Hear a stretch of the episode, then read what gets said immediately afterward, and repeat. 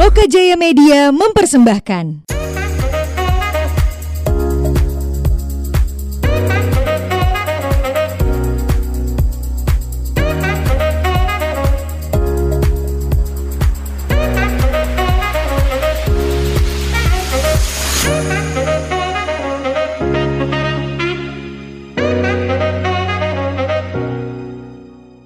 Hey, this is your host Angga Baskara.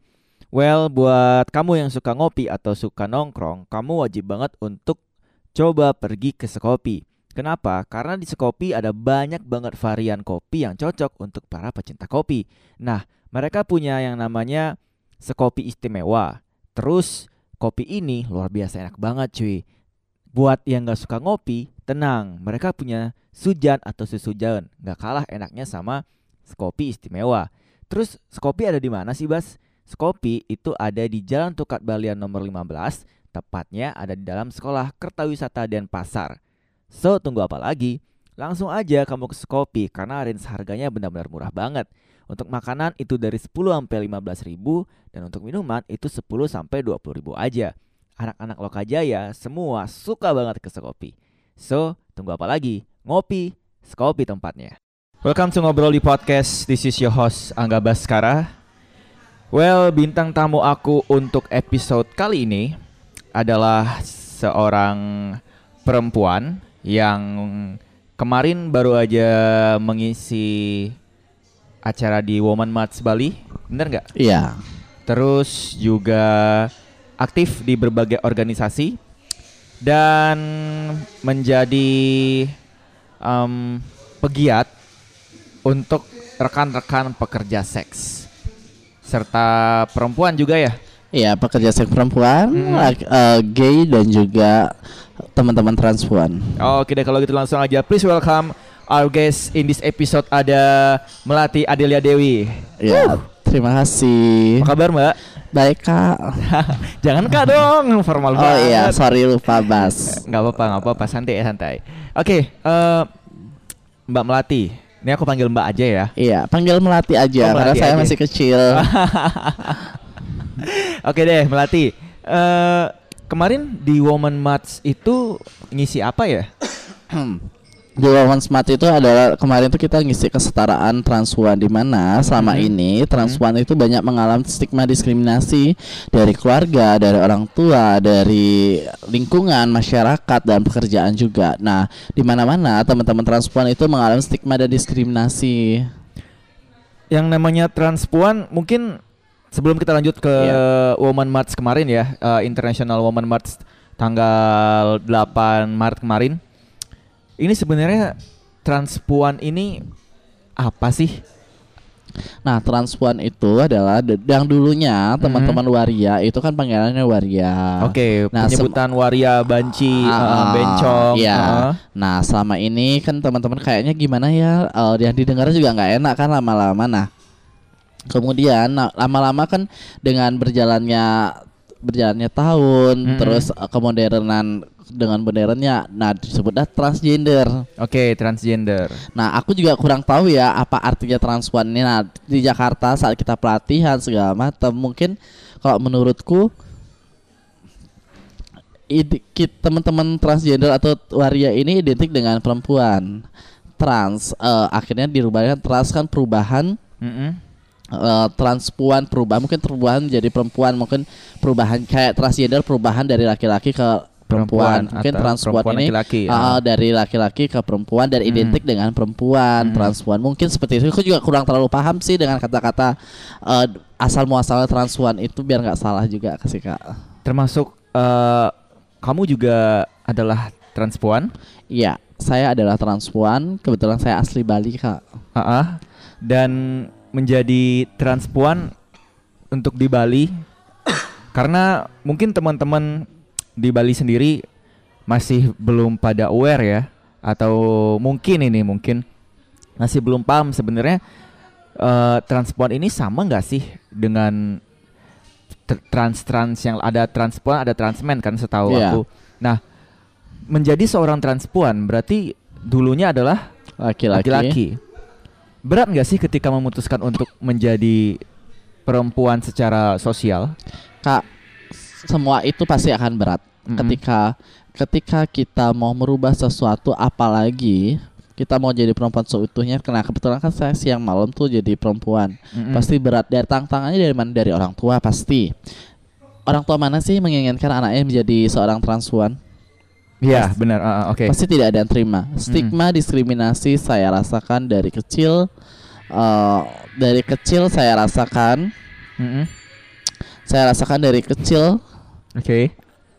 Nah dari orang tua saya. Nah orang tua saya tidak bisa menerima saya sebagai transpuan. Di mana saya itu waktu itu saya melakukan istilahnya kalau di, di kita namanya merdekakan diri. Mm-mm. penerimaan orang tua. Nah, saya mencari itu akhirnya saya bisa dapatkan di umur saya sekarang saya 27, istilahnya umur saya 22 tahun.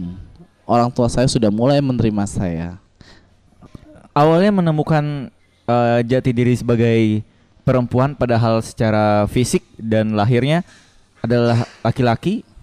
Kapan tuh? Saya itu sebenarnya sudah kelihatan perempuannya dari kecil, Kak. Ha-ha. Sebelum saya TK pun orang tua saya sudah tahu bahwa oh anak saya ada ada kelainan.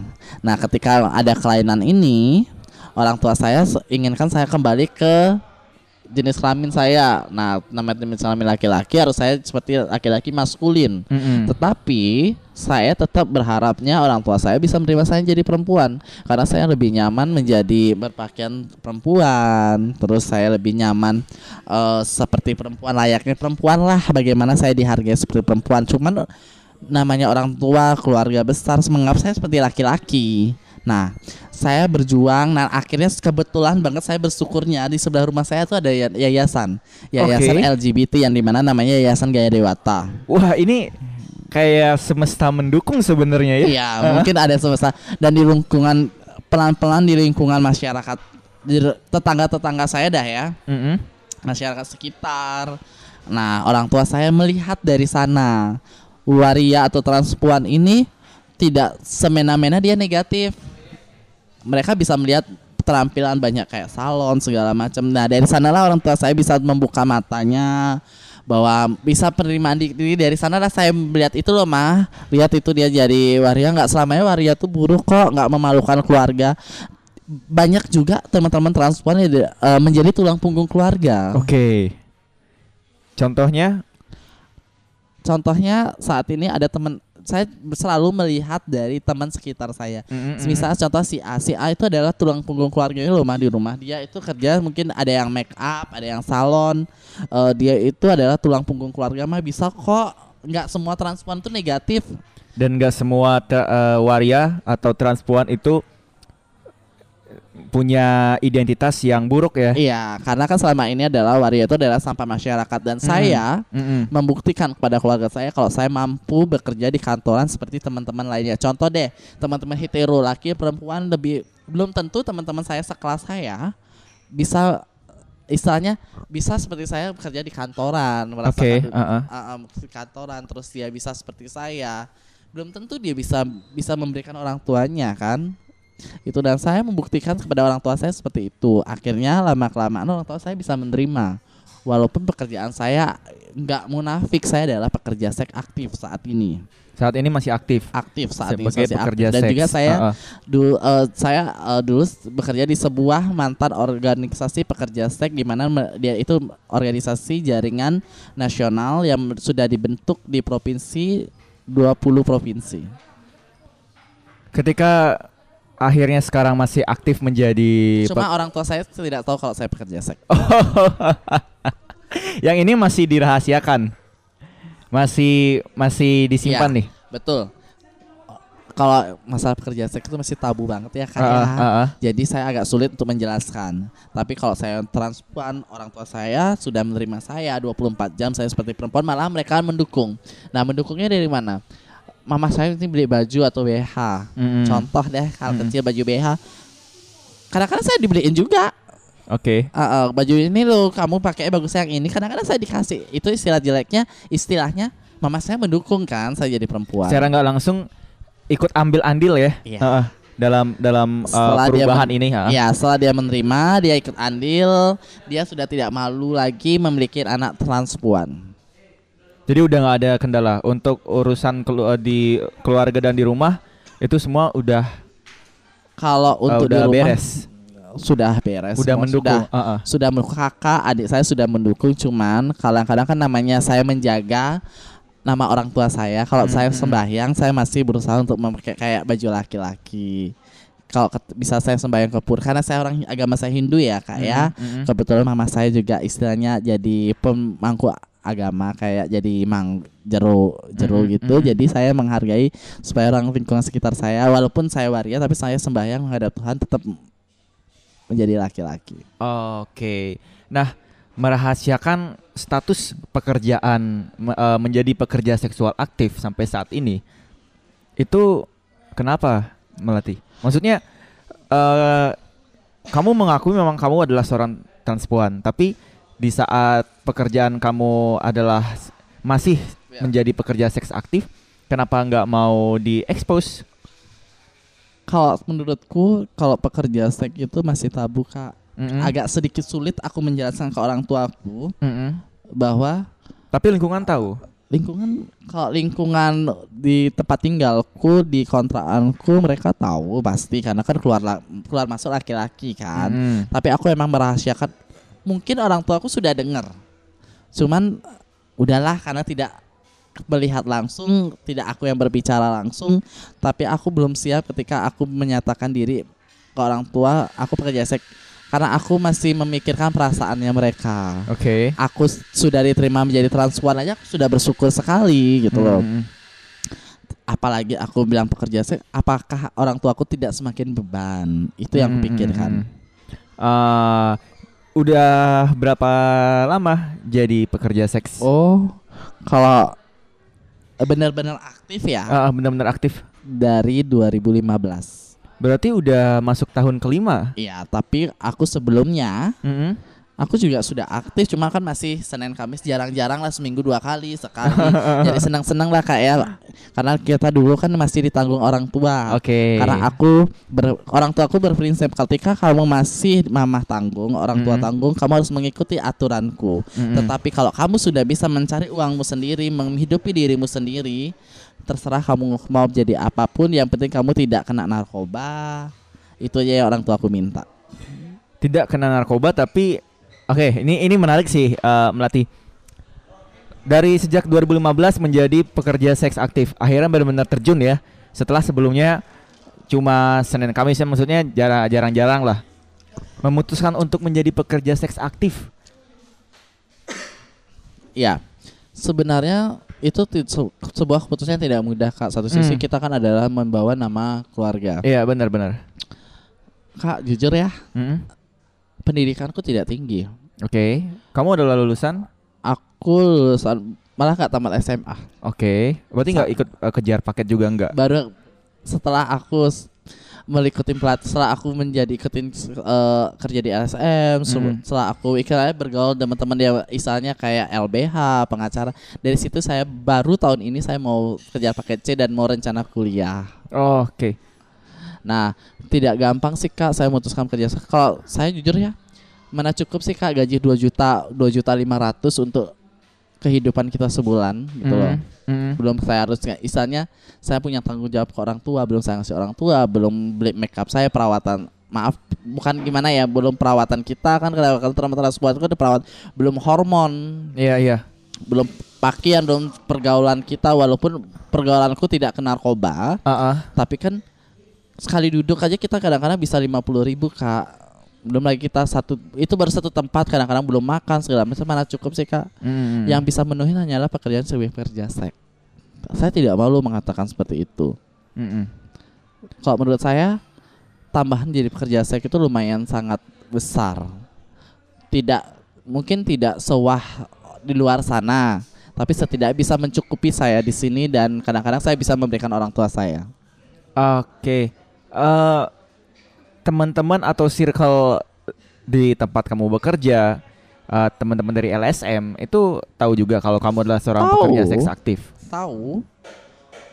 Tahu banget mereka. Nah, saya selalu cerita kok sama teman-teman kerja saya. Heeh. Kalau saya uh, adalah pekerja seks, oh, malah mereka oh yang penting kamu tidak merugikan orang, Iya, iya. tidak mencuri. Heeh. mereka mendukung, mensupport lah. Sangat mensupport. Iya, setidaknya mereka tidak tidak pernah melarang. Tempat kerja saya pun tidak pernah melarang. Mm-mm. Yang penting kamu tidak merugikan orang. Dengan menjadi dengan menjadi seorang pekerja seks yang masih aktif dan akhirnya dari sini kamu mengampanyekan ke, eh, artinya memberi atau membawa campaign tentang kesadaran kesehatan untuk teman-teman pekerja seks. Iya. Nah, kebetulan saya tuh kemarin tuh kerja di isu HIV AIDS. Heeh. Nah, di Nah sana ini kan eh, sorry aku potong. Ini kan HIV AIDS terus juga eh, ISK atau infeksi saluran kelamin itu kan sangat rentan banget isunya terhadap teman-teman pekerja seksual ya. Mm-mm. Karena karena aktivitas seksual mereka yang tinggi gitu.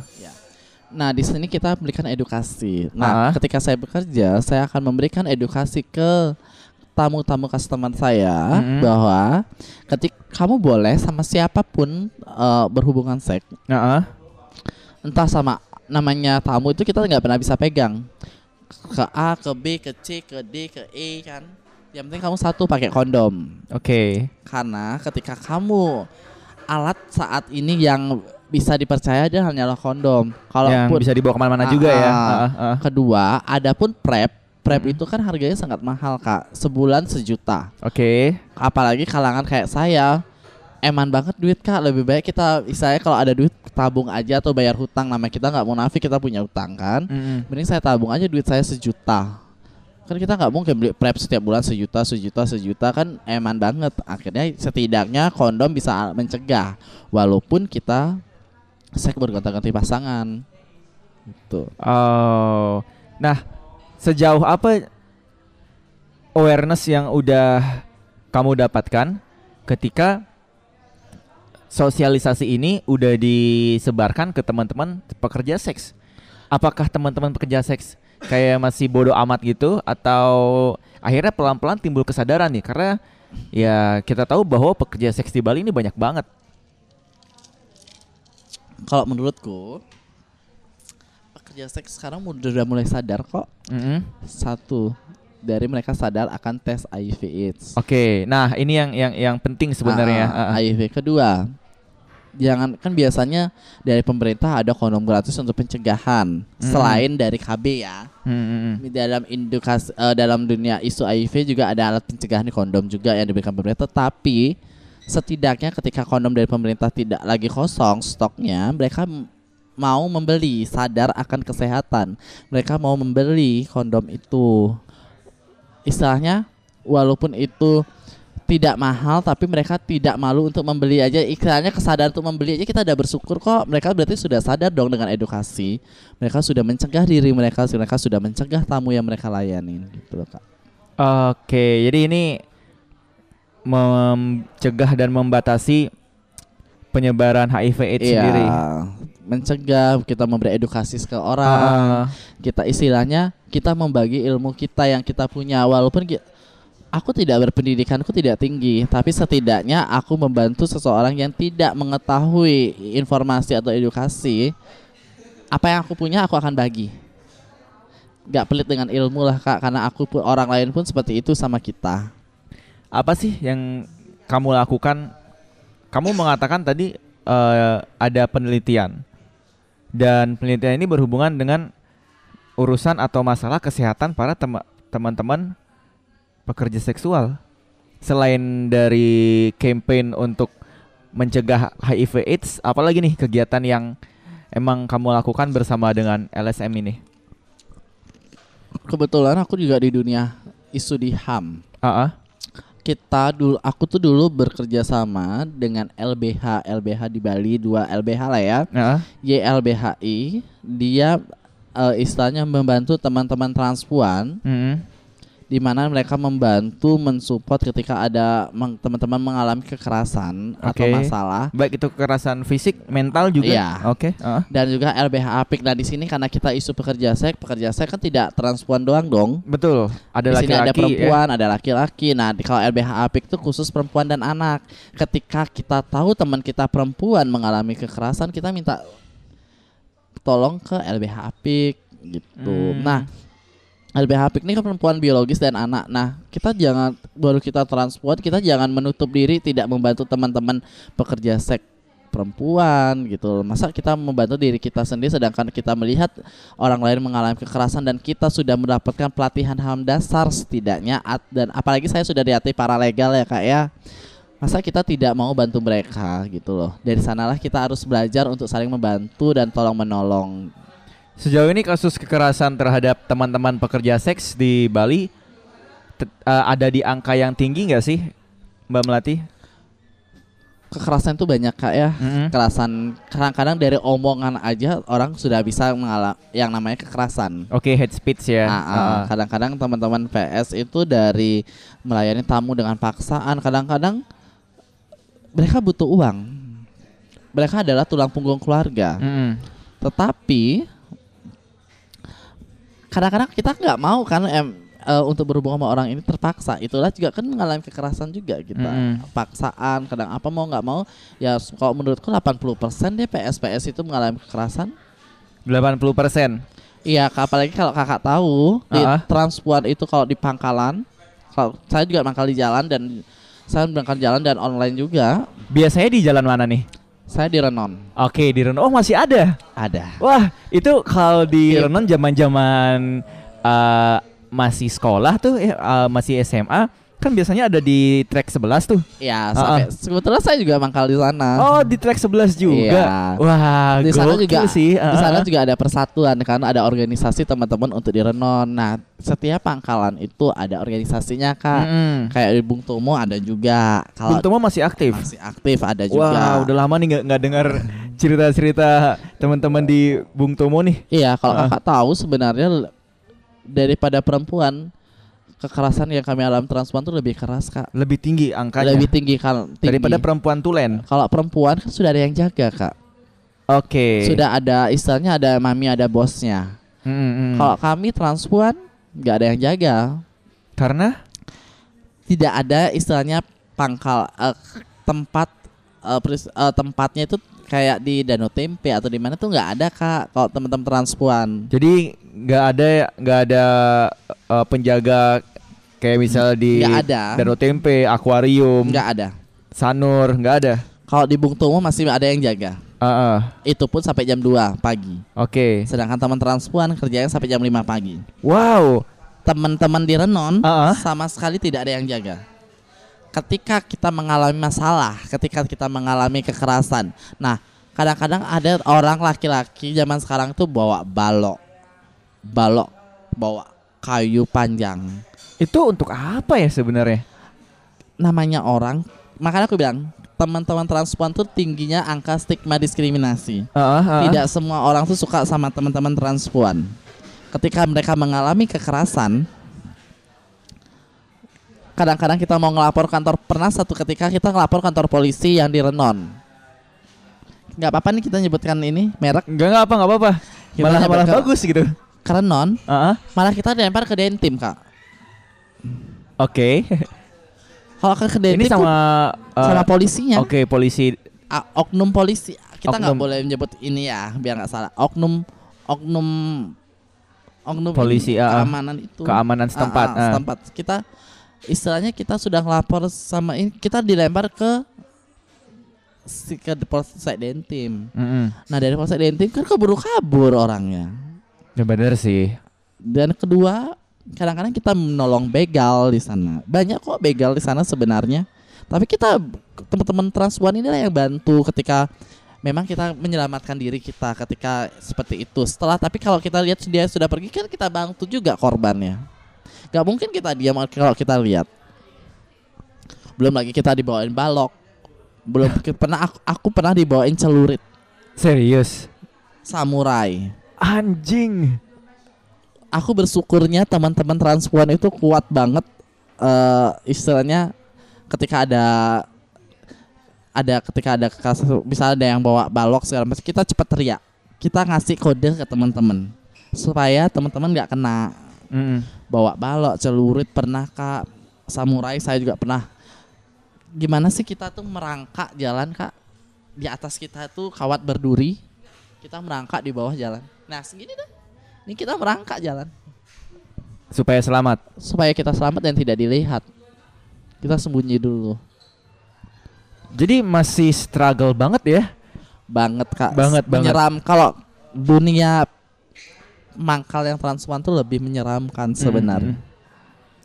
Wah, ini ini gokil antara gokil dan juga mencengangkan sih karena aku aku pribadi tahu eh, teman-teman transpuan dari track 11 karena emang udah eh, terkenal banget kan bahkan dari zaman aku masih sekolahan gitu dan mendengar langsung cerita ini kayak nggak percaya aja gitu jadi se tidak berdaya itu maksudnya setinggi itu tingkat kekerasannya gitu Iya, kekerasan yang dialami teman-teman transpuan itu Hmm. sangat tinggi. Apalagi misalnya nggak semua transpuan itu setara. Contohnya oke dalam lingkungan, mungkin transpuan A ini bisa diterima di lingkungannya transpuan B. Aku pernah punya contoh ya kak ya. Mm. Temanku dia itu dia eh, jujur dia sudah odif. Lingkungannya dia tahu dari ciri-cirinya. Dan lingkungannya mengusir dia dari sana. nggak diterima Tidak diterima. sama Takut. sekali diusir dari tuan rumahnya. Takut meninggal katanya takut apa ntar siapa yang ngurusin mayatnya segala macam. Nah kadang-kadang ketika kita tahu teman kita itu odif Ah, ah. kita harus merangkul bukan mendistri stigma diskriminasi nah di sana itu masih banyak hal yang seperti itu kak. Mm-mm. jangan kayak kita odif ya kak ya.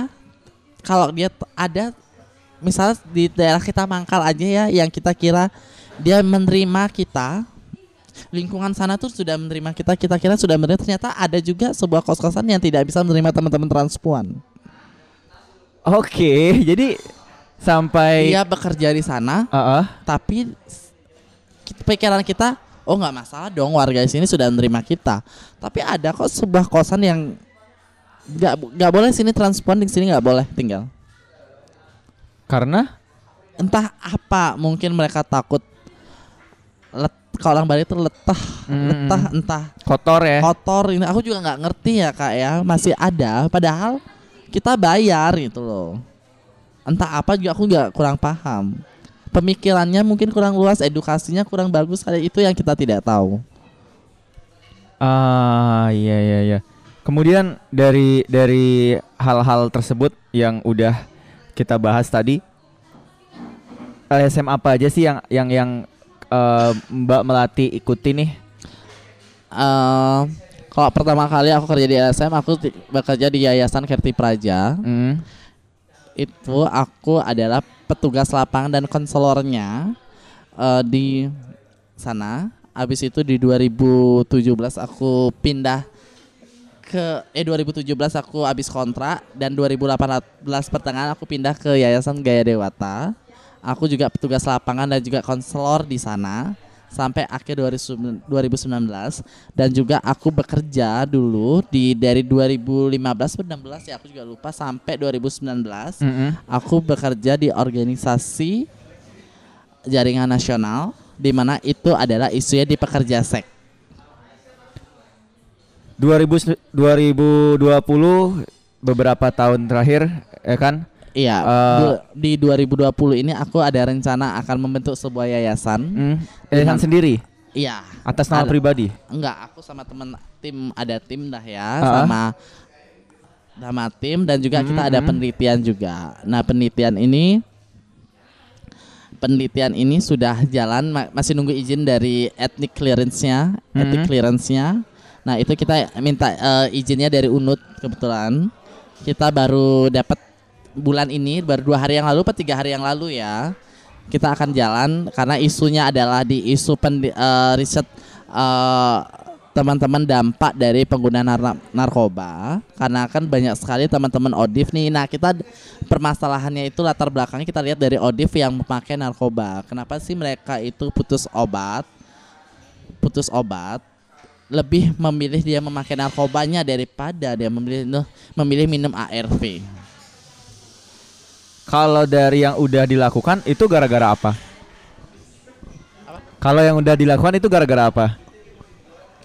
yang selama ini yang kita tahu latar belakangnya sebenarnya se- banyak sekali sekarang teman-teman yang kalau kita aku se- sepengetahuanku ketika dia minum obat efek dari narkoba nafsa ini hilang narkoba ini hilang kak dia lebih kan nafsa itu mahal harganya sedangkan ARV kan gratis Hmm. dari pemerintah ditanggung pemerintah maka dari itulah mereka lebih kasihan eman Oke oke.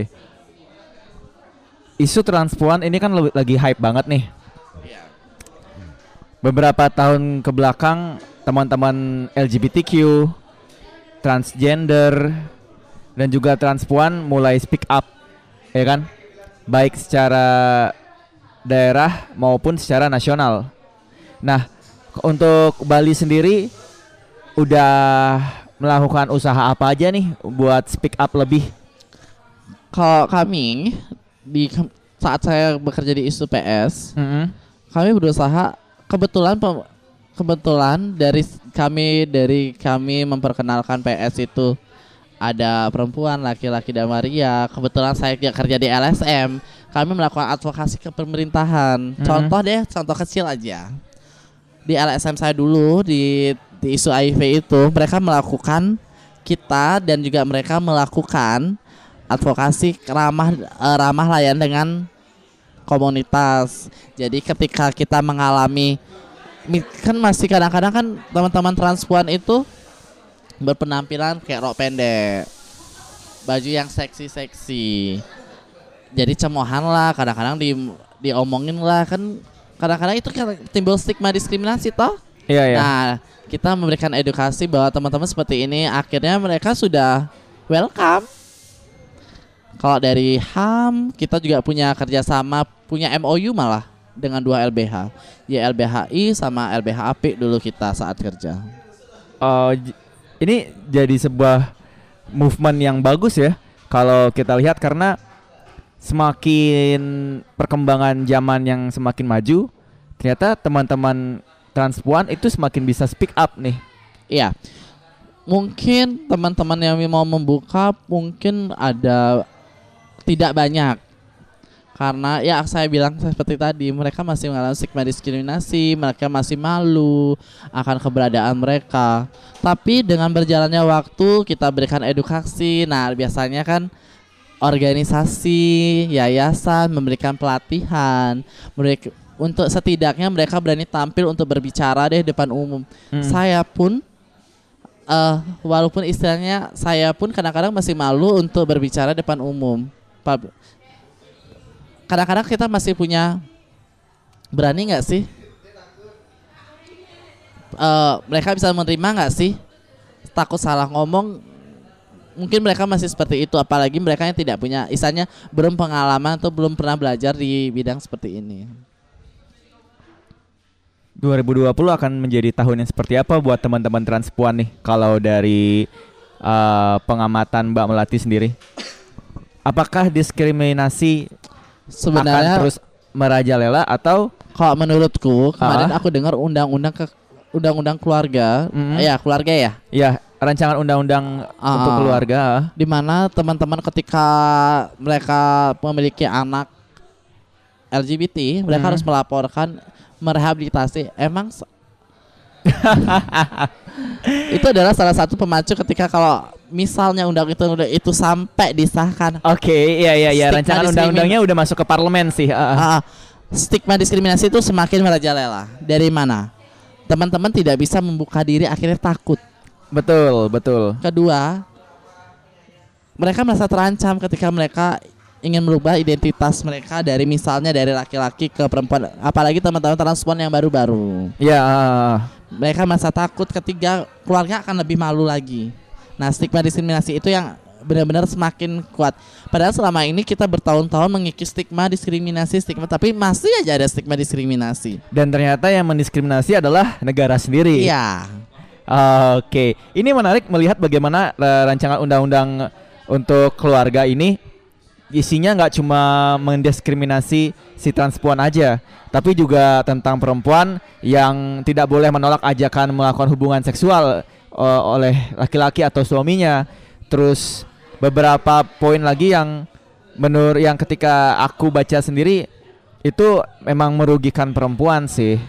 Dan ini dibahas nggak di Woman March kemarin tanggal 8 di Rumah Eh, Sanur? Salah satunya itu akan sudah dibahas. Nah, Ah. di mana di sini adalah semakin stigma diskriminasinya pemerintah, istilahnya pemerintahan lah ya, pemerintah masyarakat akan ke depannya akan tidak kesta, tidak setaranya teman-teman transpuan di mata eh, tidak di mata masyarakat. Nah, Hmm. padahal dalam hukum teman-teman transpuan itu sama setaranya setaranya mereka mendapat bantuan hukum eh, tentang hukum misalnya eh, dampak hukumnya sama sama dengan yang heteroseksual.